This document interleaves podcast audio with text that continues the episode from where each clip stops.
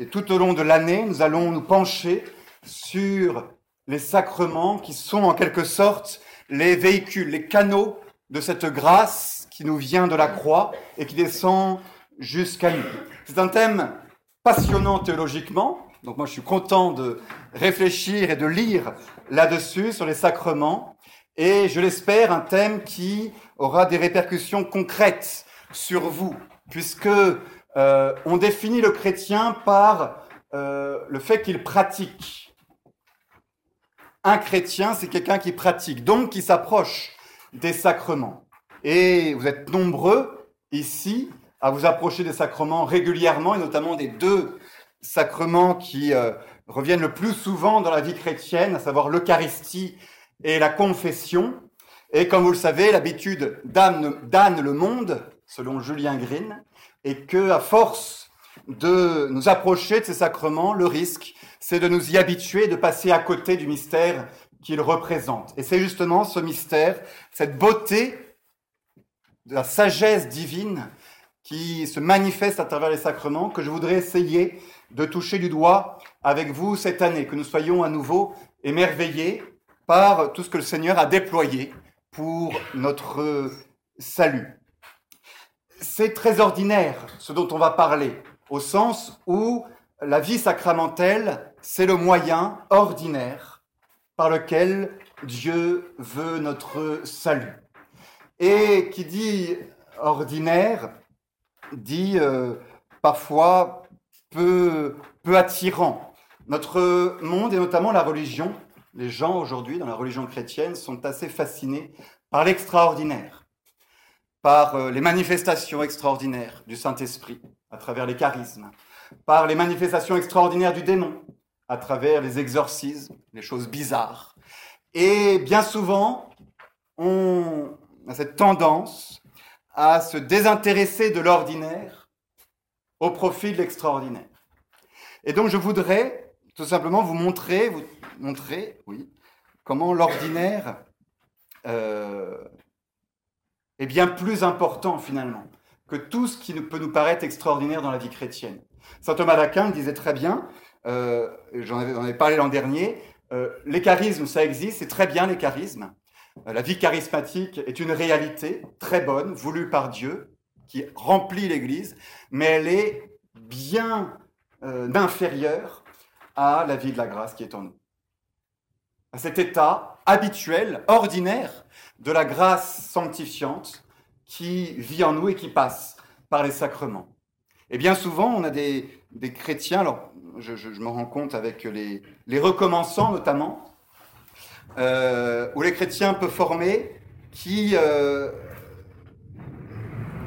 vivent leur foi dans une fascination des, euh, des choses spectaculaires, une recherche des choses extraordinaires, et qui, à côté, ne pratiquent pas. Qui demandent des exorcismes sans arrêt, mais qui vont jamais se confesser. Et voilà ce genre de choses, ce genre de déséquilibre qu'il peut y avoir dans la foi et auquel il nous faut remédier en nous intéressant à nouveau aux sacrements, à ces sept sacrements voulus par le Christ qui sont pour nous le moyen de rentrer en contact avec, avec Dieu et qui sont le cœur de l'évangile, réellement. Sujet d'actualité, je ne vous le cache pas, il y a un mésamour des sacrements aujourd'hui, une baisse de la pratique sacramentelle. Je vais regarder quelques chiffres sur le site officiel de l'Église de France qui fait des statistiques tous les ans. Euh, nous avons aujourd'hui en France 4,5% de messalisants. Euh, un messalisant, c'est euh, un pratiquant, c'est-à-dire quelqu'un qui va à la messe une fois par mois, selon la définition pour la, pour, statistique. 4,5% contre 20% en 1972. Ça, c'est pour la pratique de l'Eucharistie, l'assistance à la messe. Le nombre des baptêmes a été divisé par deux en 18 ans. On est passé de 400 000 baptêmes à 200 000 baptêmes. Le nombre des mariages a été divisé de manière encore plus grande. On est passé de 120 000 mariages en l'an 2000 à 50 000 mariages en 2018. Les ordinations, je ne vous en parle pas. Euh, les ordinations ne baissent pas et cela depuis les années 70. On reste dans une moyenne de 150 à 200 ordinations par an depuis 50 ans, euh, alors qu'il y en avait 1000 à 1400 dans les années 40. Mais pas de baisse des ordinations, curieusement, à côté d'une baisse en 20 ans de moitié des baptêmes et des, euh, et des mariages. Les confirmations suivent à peu près le même rythme. Les sacrements ne plaisent plus. C'est bien que la question assez sérieuse que l'Église se pose, euh, à laquelle elle a répondu, la réponse c'est non. Mais la question qui, se lève, c'est peut-on euh, se dire chrétien sans pratiquer? Peut-on avoir une foi réelle? Peut-on être sauvé en tant que chrétien sans pratiquer? Il y avait tout un système à une époque qui, qui divisait euh, la croyance ou la foi, on va dire, et la religion. La croyance, la foi, c'est euh, euh, mon adhésion à, Dieu. La religion, c'est le côté matériel de cette adhésion à travers le fait d'aller à la messe le dimanche, de faire baptiser mes enfants et de me confesser une fois par an minimum, comme c'est requis dans l'Église catholique. La réponse, elle est très claire, ce sont les sacrements qui nous rendent saints, ce sont les sacrements qui font croître la sainteté. Le Concile de Trente l'avait affirmé de manière très très claire. On ne peut pas, en tant que chrétien, affirmer avoir la foi et mépriser ainsi l'ordre, le commandement de notre Seigneur lui-même de nous approcher des sacrements pour nous sanctifier. Pour saisir ça, il faut, pour tout chrétien à toute époque, essayer de revenir à l'intention du Christ. Qu'est-ce que le Christ veut pour moi? C'est ça être religieux. Trop souvent, c'est un thème de l'an dernier, les hommes raisonnent à l'envers.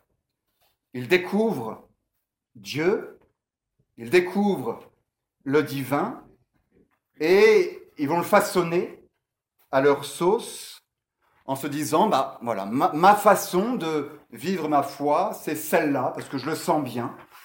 Et du coup, je me construis un peu mon chemin propre pour retourner au Seigneur. Donc j'ai la foi, j'ai la croyance, Dieu est important dans ma vie, mais vraiment tous ces commandements, tous ces ordres, tous ces trucs-là, euh, je m'en passe cette opposition entre foi et religion. Et je vous avais invité l'an dernier à réfléchir à l'inverse. Là, ce que je viens de vous dire, c'est une hérésie. On l'appelait autrefois l'hérésie pélagienne ou semi-pélagienne, à penser que par nous-mêmes, en suivant notre propre chemin et par nos propres forces, on allait pouvoir atteindre le ciel, rejoindre Dieu et la béatitude. Ou si vous voulez, de notre manière, c'est le péché de Satan, vouloir atteindre son bonheur par ses propres forces. Le chrétien est appelé à vivre les choses à l'inverse. C'est Dieu qui vient vers moi, et pas moi qui viens vers lui. À la base, la gratuité de la foi, la gratuité de la révélation. Dieu me propose quelque chose. Dieu vient vers l'homme, c'est ce qu'on appelle le dessein divin, dessein E-I-N et non S-2-S-I-N.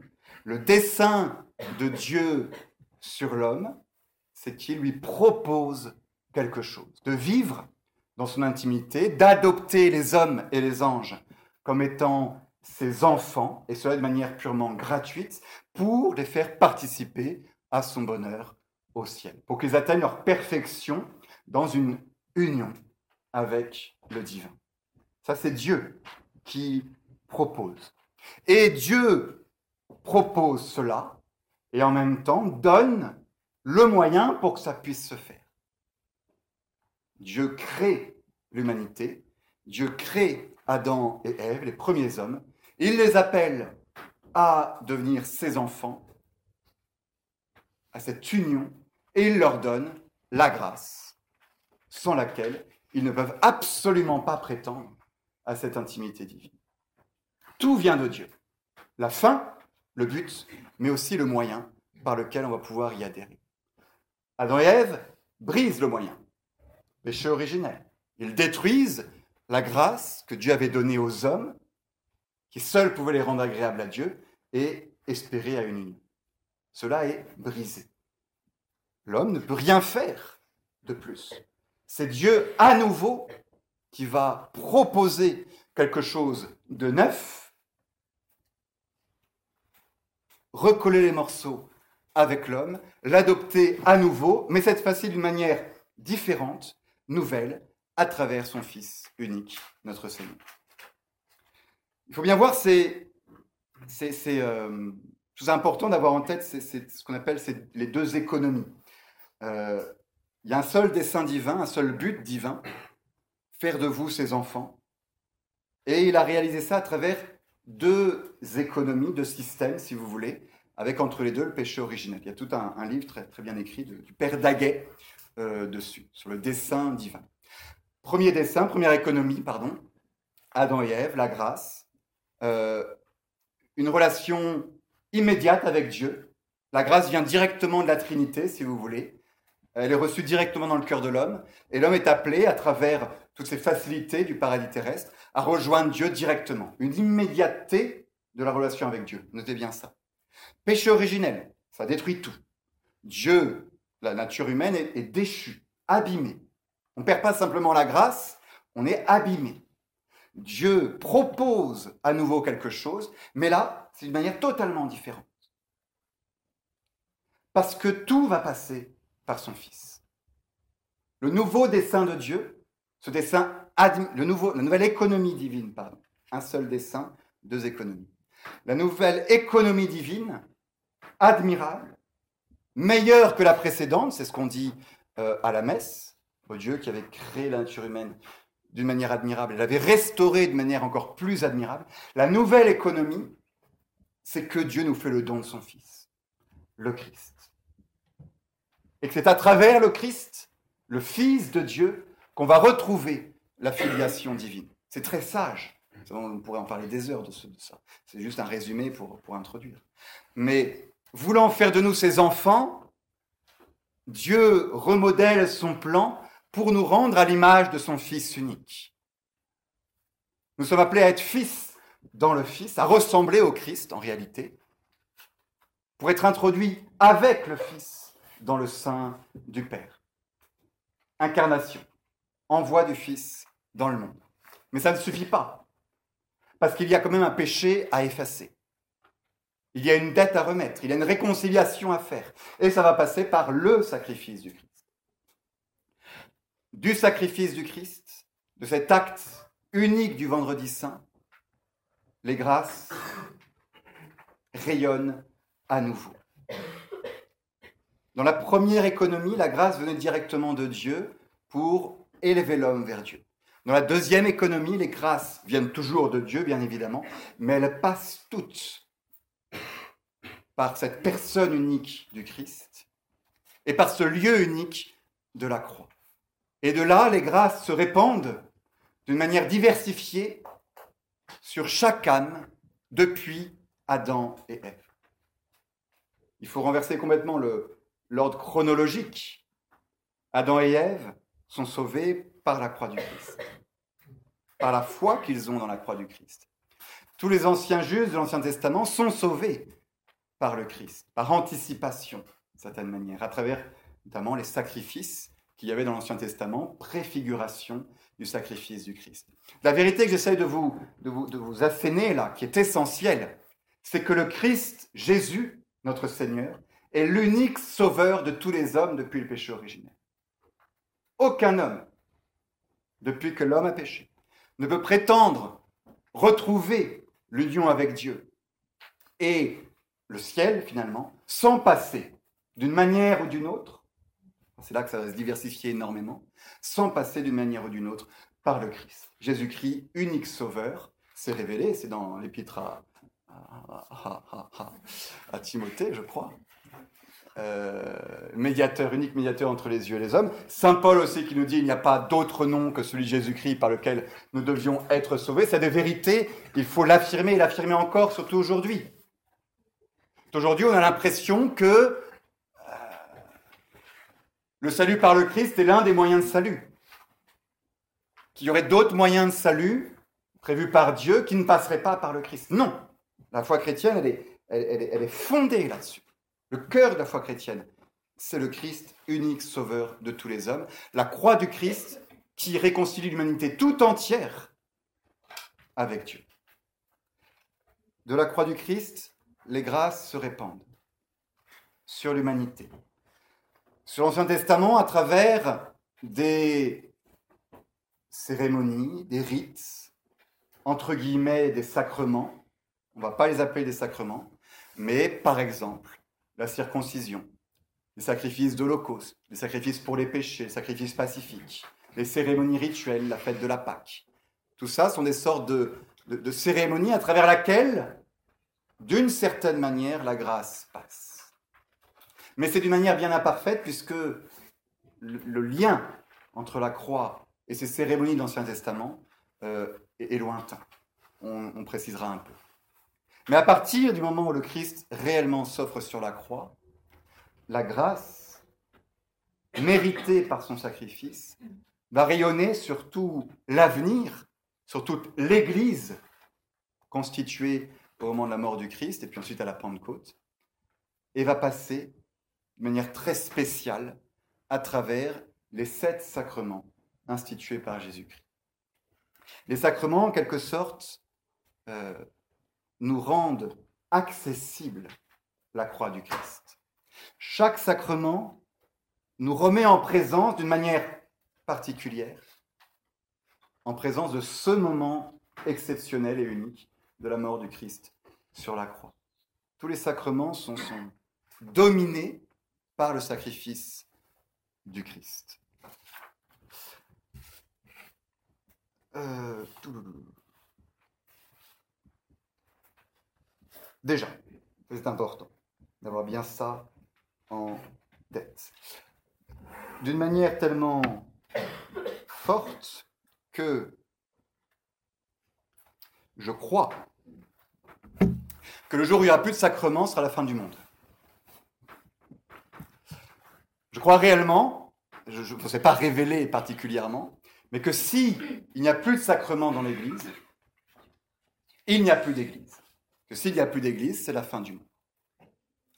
Euh, une manière assez simple de le voir, c'est que le Christ nous a promis sa présence jusqu'à la fin du monde. Et cette présence, il a promis au sein de l'Eucharistie. Je pense que l'abbé de la Barre avait dû vous en toucher un mot l'an dernier, mais si jamais il n'y a plus de messe célébrée, euh, si jamais il n'y a plus de sacrement et surtout plus de messe célébrée, le contact salutaire avec la croix du Christ n'existe plus. Les sacrements sont là pour nous mettre en contact avec la croix du Christ. Ça, j'ai appelé ça au contact de Dieu, thème de l'année. Si les sacrements ne sont plus là, le contact n'existe plus. Et c'est possible. Ce sera la fin du monde. Un autre contact arrivera. Au ciel, il n'y aura plus de sacrements, puisque nous n'aurons plus besoin d'être sauvés, nous serons sauvés. Mais tant qu'il restera des hommes à sauver, je crois peut-être que je vais un peu loin, mais je crois réellement qu'il faudra toujours des sacrements.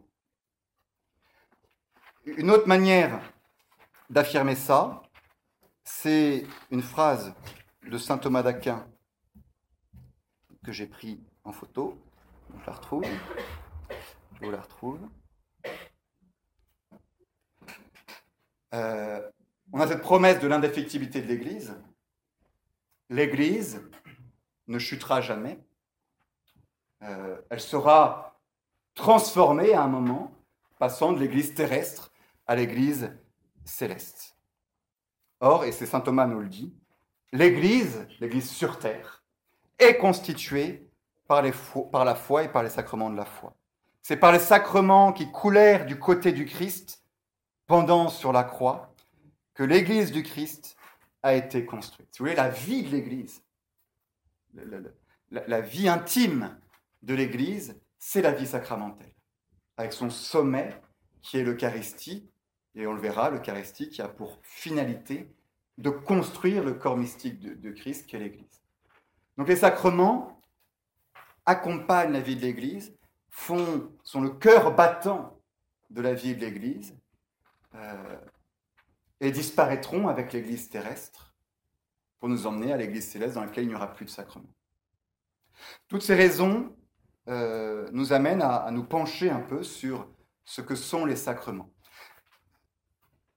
Là aujourd'hui, puis la prochaine fois, je vais parler des sacrements en général, d'essayer de, un cours de caté un peu pour ceux qui en ont fait. Je vais peut-être pas vous apprendre grand chose de nouveau, j'espère quand même un peu, mais ça va être assez, euh, euh, assez, basique. Mais il est important d'avoir cette vue d'ensemble pour ce que je voudrais vous montrer, pour, voir comment l'Eucharistie, qui va être notre centre d'étude, se, distingue totalement des autres sacrements.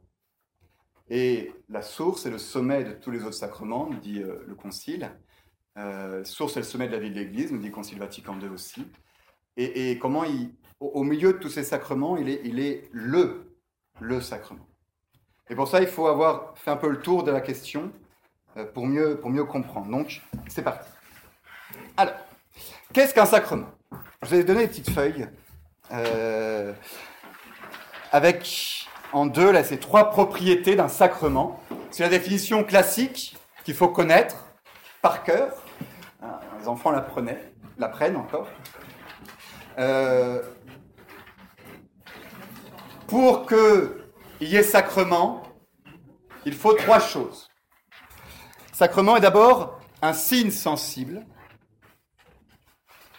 Il est institué par Jésus-Christ et il est fait pour donner ou augmenter la grâce de notre âme. C'est les trois points qu'on va essayer de, de, voir. On va voir surtout deux aujourd'hui. On parlera de l'effet la prochaine fois. Signe sensible.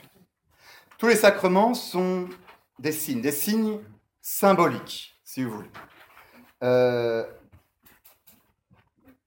si on réfléchit un peu sur ce qu'est un signe, c'est fondamental pour la théologie sacramentelle.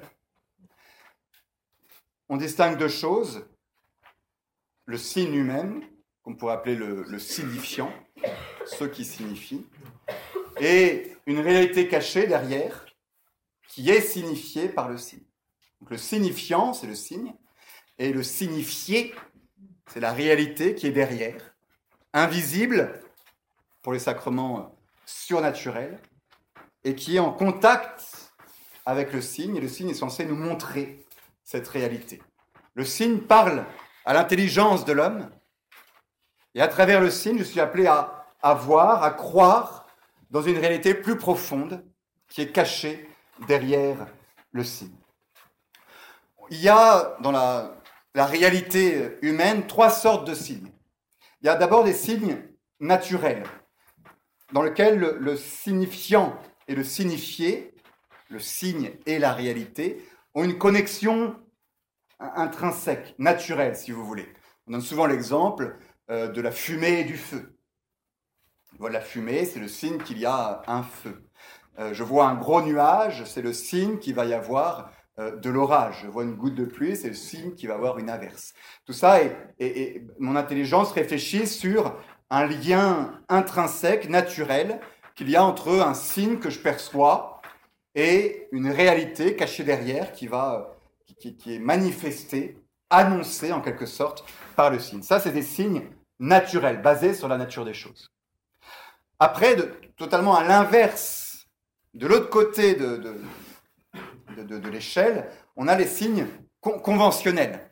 C'est-à-dire qu'entre euh, le signifié et le signifiant, il n'y a aucun lien intrinsèque. C'est l'homme qui décide de mettre une, connexion entre tel signe et telle, telle réalité. Euh, en informatique, notamment tous les, tous les signes informatiques, il y a une grande part d'arbitraire où l'homme a dit bah, maintenant on désignera euh, telle réalité par tel signe. Euh, le code de la route, en très grande partie, sont composés intégralement de signes conventionnels où on a dit que le rouge on passe pas et le vert on passe. Ça aurait pu être totalement l'inverse. Mais l'homme a décidé à un moment que ce serait comme ça, des signes euh, conventionnels. Et puis il y a entre les deux, et c'est ça qui nous intéresse, des signes symboliques. Ça veut dire que entre le signe et la réalité cachée, il y a une, certaine euh, proportion, une certaine ressemblance. Et c'est là-dessus que va être basé tout l'aspect rituel de la vie de l'homme. Tous les rites, et là on est bien au-delà des sacrements chrétiens, toutes les cérémonies euh, de l'homme sont basées sur des symboles, des signes symboliques. L'eau, sa, fonction, c'est de laver. Et donc, l'homme va tirer de cette fonction naturelle une fonction symbolique. L'eau va être le signe de la purification intérieure dans pas mal de religions. L'eau est aussi là pour euh, donner la vie. De manière très basique, très naturelle, il faut de l'eau pour que le blé pousse. Ça, c'est concret. Et donc l'homme, petit à petit, par son sens symbolique, va euh, donner à l'eau un symbolisme de vie qui va aller beaucoup plus loin que simplement euh, donner la vie au, au grain de blé. Jusqu'au baptême, où l'eau est le symbole de la vie surnaturelle. Et voilà comment des réalités matérielles très concrètes, sensibles, deviennent pour l'homme des symboles, parlent à son intelligence pour manifester des choses invisibles. Donc il faut vraiment partir, c'est ça qui est admirable dans les sacrements, du concret. Un sacrement, c'est toujours quelque chose de concret, matériel, ça passe par les cinq sens de l'homme et ça dit quelque chose de beaucoup plus euh, profond. Si on creuse un peu encore, dans le signe symbolique, il y a toujours deux choses qui vont ensemble. Le signe symbolique, c'est d'abord cette réalité concrète, matérielle dont je vous ai parlé. L'eau. Euh, pour les sacrements, très vite, le pain et le vin, euh, l'huile, le fait de poser la main sur quelqu'un, un geste, une, réalité matérielle, concrète, sensible, qui passe par les cinq sens. C'est ce qu'on va appeler dans le sacrement la matière du sacrement. Cette matière, elle a une très forte capacité d'évocation symbolique. Le fait d'imposer les mains sur quelqu'un, c'est, ça évoque des choses en nous, beaucoup de choses en nous. L'eau, on l'a vu, ça évoque beaucoup, de, ça évoque même trop de choses. Le problème du signe matériel, de la matière, c'est que c'est très évocateur, mais trop. Et donc du coup, le geste matériel, la matière du sacrement, va toujours devoir être précisé par ce qu'on appelle une forme, une parole. Et la parole va venir donner le sens précis du geste qui est en train d'être posé. Et cela, encore une fois, dans toutes les religions, dans tous les rituels, il y a des actions posées, la matière, des réalités matérielles, de l'eau qui est versée, euh, du pain qui est consommé, euh, un animal qui est tué. Et à côté, on précise ce qu'on est en train de faire par une parole. Le sacrement, et le sacrement chrétien là encore, a cette structure de base essentielle, matière et forme. Et il faut les deux. Les deux forment le signe symbolique. Il faut les deux, matière et forme, c'est euh, Aristote déjà. Hein. Il faut les deux pour avoir le signe symbolique qui va euh, être le sacrement euh, lui-même. Quelque chose de très beau et de très convenable dedans. Euh, on, est, matière, on est matière et esprit, nous-mêmes. La matière du sacrement parle à notre corps. La formule, la forme parle à notre intelligence. Le Christ est le Verbe incarné. La parole le Verbe éternel, prend chair dans la matière.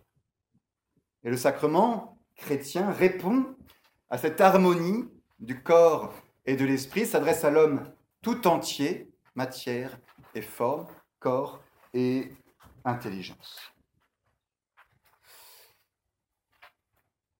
Voilà ce qu'est un signe sensible. Très rapidement, vous voyez le baptême, la matière, c'est le geste par lequel je verse de l'eau sur l'enfant.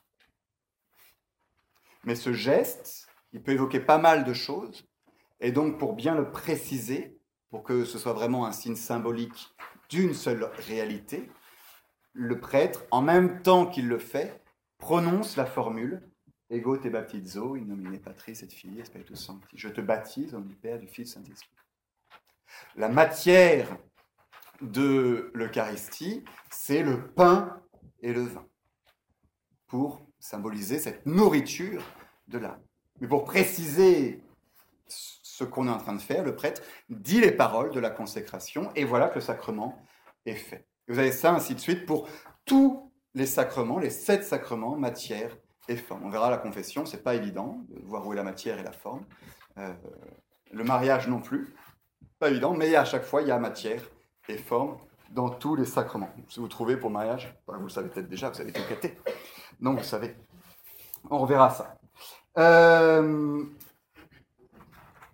donc première partie, signe sensible. Deuxième chose pour un sacrement, les sacrements ont tous été institués par notre Seigneur Jésus-Christ. Ça, c'est le donné de la foi. Les protestants le refusent. Pour eux, ils ont repris la Bible, ils ont dit, bah non, en lisant l'Évangile, on ne voit que deux ou trois des sacrements chrétiens, sacrements catholiques, qui sont institués par Jésus-Christ. Le baptême et l'Eucharistie et, en allant plus loin, la pénitence. Ça, chez, chez Luther, les quatre autres sacrements sont, sont, sont condamnés, ne, sont, sont d'institution ecclésiastique pour Luther. Il dit c'est l'Église qui a décidé pour la confirmation, pour euh, le mariage, pour, euh, pour, les, pour, les, quatre autres. Euh, nous, il faut défendre un peu le donné de foi.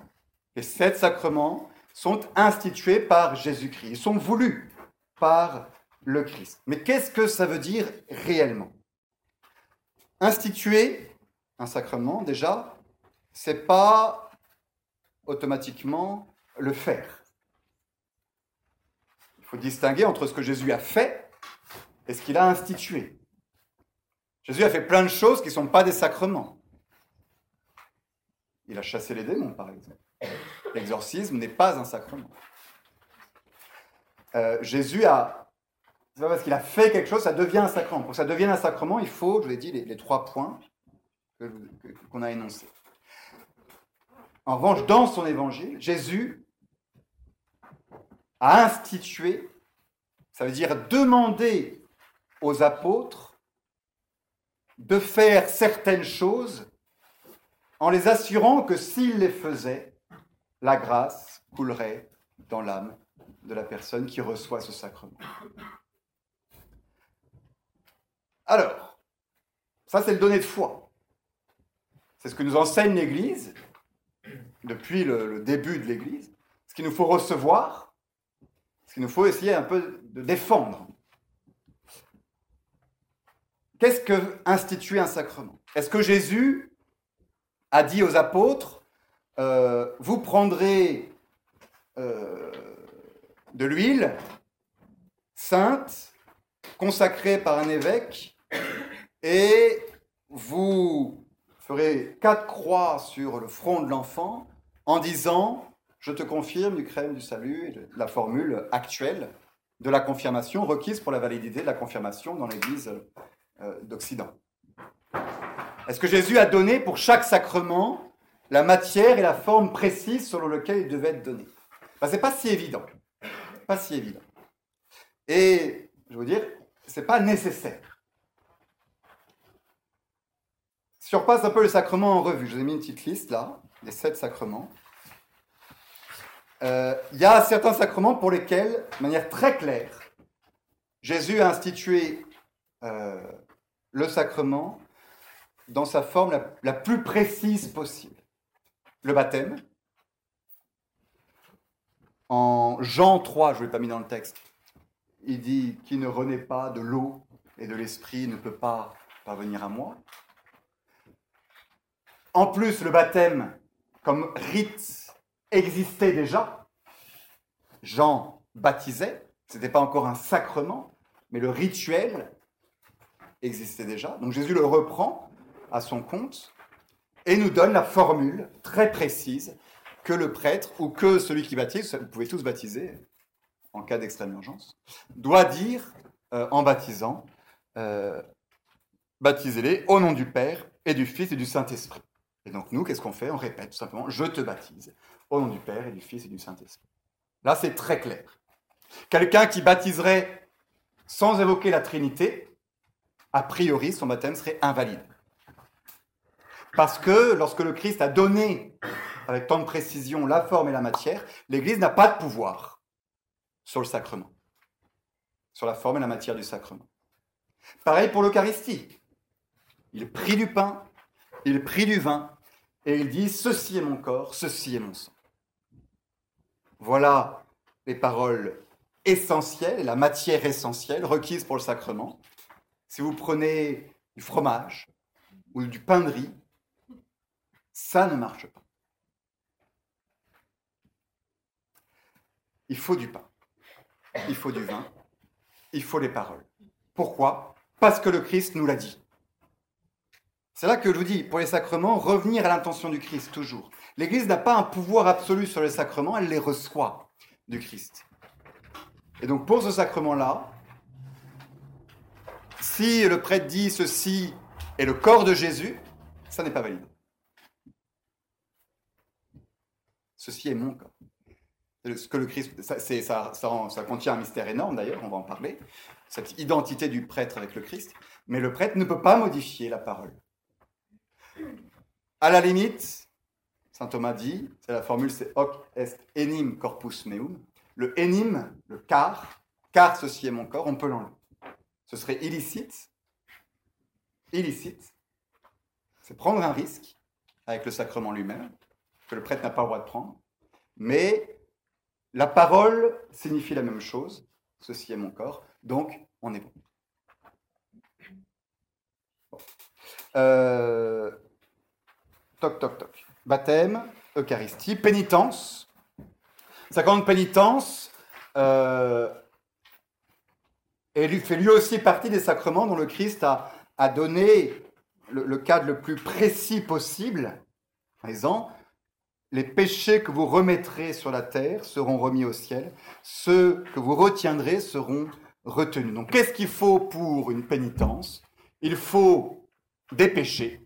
Voilà la matière. La matière sacrée de pénitence, c'est les péchés. C'est le pénitent et ses péchés. S'il n'y a pas de péché, il n'y a pas de confession. Si vous arrivez, c'est important, on en reparlera à la fin de l'année. Si vous arrivez au confessionnal pour vous lamenter de votre vie ou pour raconter les péchés du voisin, et que vous ne dites rien sur vous, je ne peux pas vous donner l'absolution. Je n'ai pas la matière pour vous absoudre. Euh, pour la confession, la matière, c'est les péchés. Et la forme, c'est la parole, le jugement que le Christ nous a demandé de poser. Le Christ nous a dit, euh, vous posez un jugement. Ceux à qui vous remettrez les péchés seront remis. Donc je juge, je te remets tes péchés. Au nom du Père, du Fils et du Saint-Esprit.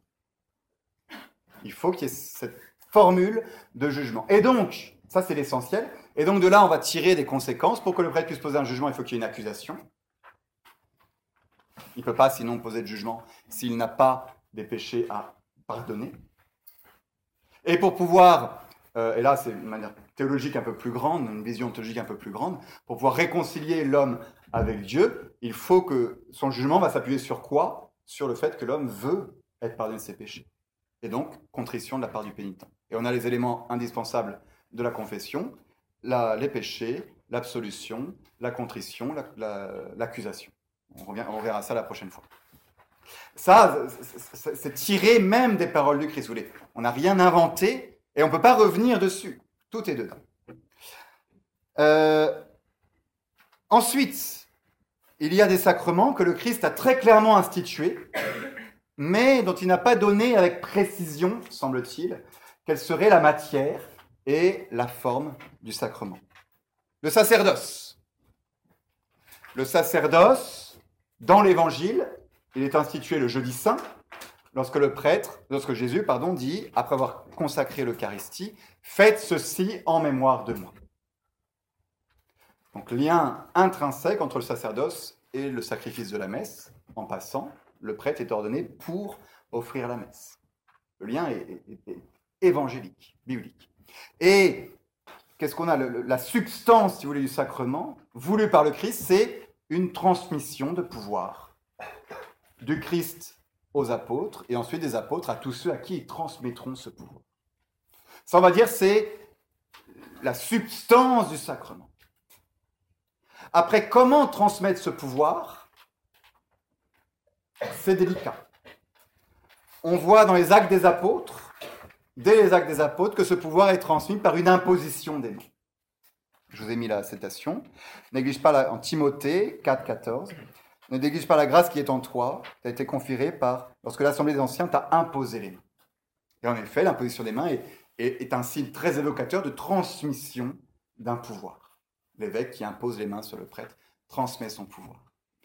Euh, est-ce que c'est euh, ça, la forme, la, matière pardon, absolue du sacrement de, l'ordre, au point que s'il n'y avait pas d'imposition des mains, ce serait pas, il n'y avait pas de sacrement.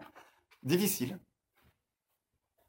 Parce que dans les rites, très vite, dans les rites gallicans, euh, le cœur de l'ordination va être dans le fait que le, jeune diacre, le diacre, qui est ordonné prêtre, touche les instruments du sacrifice du Christ. Touche le calice et l'hostie. Ce qui est très, extrêmement évocateur aussi de transmission de pouvoir, et d'un pouvoir très particulier consacré à l'Eucharistie. C'est bien que saint Thomas va dire euh, la matière essentielle de l'ordre, c'est ce qu'on appelle la porrection des instruments, le fait de toucher le calice et l'hostie. Euh, chez les orthodoxes, c'est l'imposition des mains. Qu'est-ce qu'on fait? Est-ce que saint Thomas se trompe? Peut-être. Là, là, là peut-être, même sans doute. Depuis Pie XII, la question est réglée.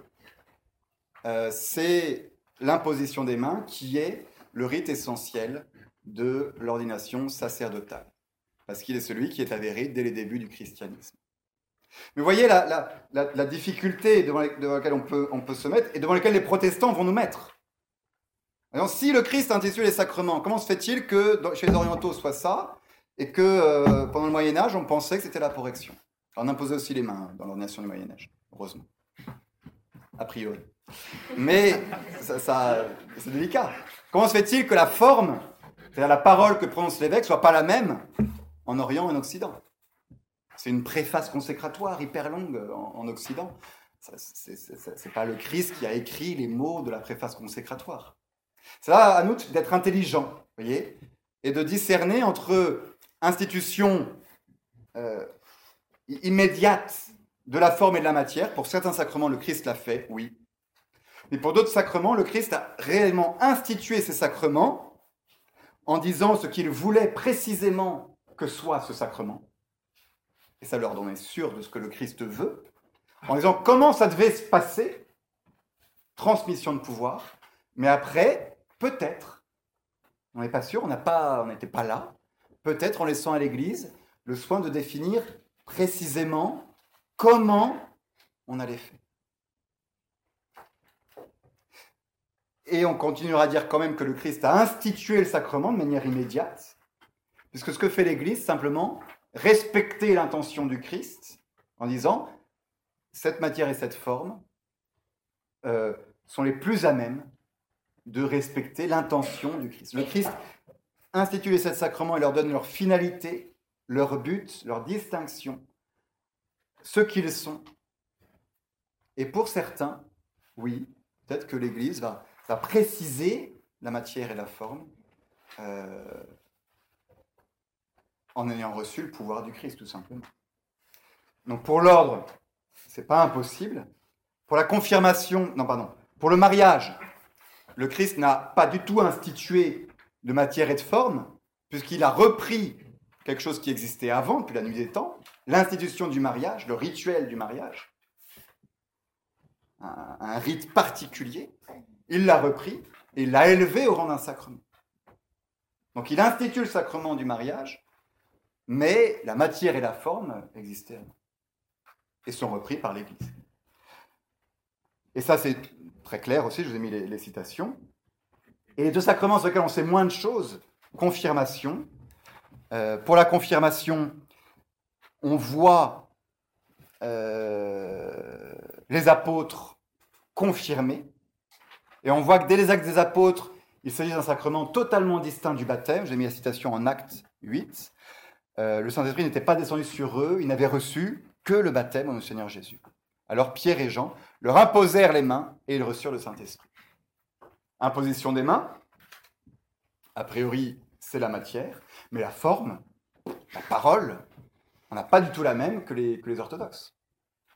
Pourtant, euh, les sacrements des orthodoxes sont tous reconnus comme, euh, comme, valides. Alors, confirmation, mariage, confession, mariage, c'est délicat, mais euh, l'ordre, l'Eucharistie, le baptême, euh, la confirmation chez les orthodoxes sont, reconnus comme, étant valides, avec matière et forme. Euh, Donc c'est là que, à nous d'être euh, intelligents, quand on dit le Christ a institué le sacrement, absolument, il faut le tenir, mais en faisant les nuances qu'il faut et en rappelant que l'Église a reçu un certain pouvoir réel, de son infaillibilité, de, de, de s'assurer que la signification du sacrement demeurerait la même. Elle reçoit de Dieu le sacrement est son sens, signe sensible, la signification euh, profonde. Et l'Église va pouvoir dire bah, tel geste, telle parole assure la, sauvegarde de cette euh, signification. Et donc, on il ne faut pas s'étonner qu'au cours de l'histoire, on ait pu voir une forme évoluer, même une matière évoluer un petit peu. Euh, l'huile des malades, pour nous, c'est l'évêque qui doit la, constituer. chez les orthodoxes, le prêtre peut consacrer lui-même l'huile des malades. Ah, c'est pas pareil. Oui, c'est pas pareil.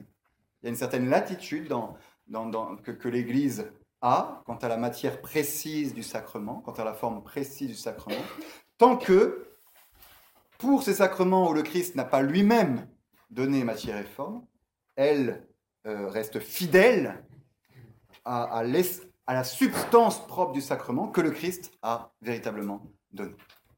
Voilà notre foi, voilà comment la défendre par rapport aux protestants qui nous disent qu'on a euh, quatre sacrements qui sont une invention pure et simple de l'Église. Euh, ah, c'est terrible. Euh, si, je... Très vite, pas très vite, quand même. Sept sacrements. Euh, je ne vais pas vous prouver qu'il faut sept sacrements, qu'il n'en faut pas un de plus, pas un de moins. Euh, à la limite, on il n'y a, qu'un seul sacrifice du Christ sur la croix, il n'y a qu'un seul sauveur. Pourquoi est-ce qu'il y a sept sacrements et pas, et pas un seul? Et pas un seul. Pas le prouver, on le reçoit. Encore une fois, cette idée de la religion qui fait qu'on reçoit. Cette, cette attitude mariale, d'ailleurs, qui est décrite, euh, Marie, c'est magnifique, c'est très important pour notre sauvegarde de la foi, Marie conservait avec soin toutes ces choses et les méditait dans son cœur. Elle conserve et ensuite elle réfléchit et elle médite. je crois que là on a l'attitude profonde du chrétien qui reçoit ce, ce que le Christ nous donne, qui le conserve et qui ensuite va méditer dessus. Et bien souvent, on fait l'inverse. On cherche à réfléchir sur euh, Dieu, sur les sacrements, et, à, tout défendre. Et à force, en fait, de, réfléchir, de voir tout prouver, on oublie cette étape première qui est de recevoir. Le, chrétien, il reçoit qu'il y a sept sacrements. c'est sa foi. Et ensuite, l'ayant reçu, il va, il va mûrir pourquoi ça se fait? donc là, il y a cette idée superbe qui a été mis en avant par saint Thomas d'Aquin, ça n'était pas là avant, que euh, les sept sacrements viennent se, caler parfaitement sur l'harmonie d'une vie naturelle.